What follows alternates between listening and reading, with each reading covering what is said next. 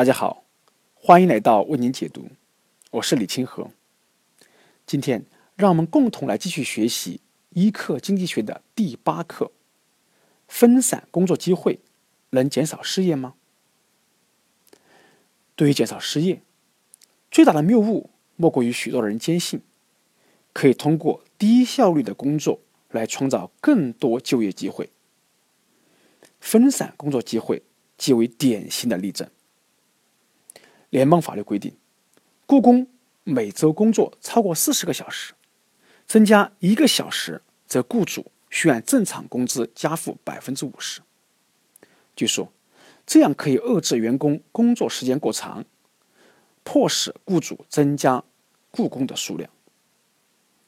如今，新的提案则要求每周工作时间压缩到三十个小时，以避免失业。这真的可行吗？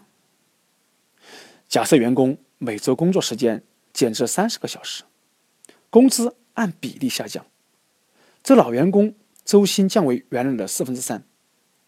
这等于让他们牺牲自己的收入来为他人创造就业机会。我想问，谁会愿意呢？那么，适当补贴老员工会怎么样？可如此一来，企业的人力成本会增加。增大了其运作的风险。如果企业倒闭，所有员工都会下岗，反而增加了失业率。显然啊，分散工作机会只考虑了特定人群，即失业者，提供更多的就业机会，却忽略了这些措施给所有人带来的伤害。这是我们给大家带来的一课经济学的第八课：分散工作机会。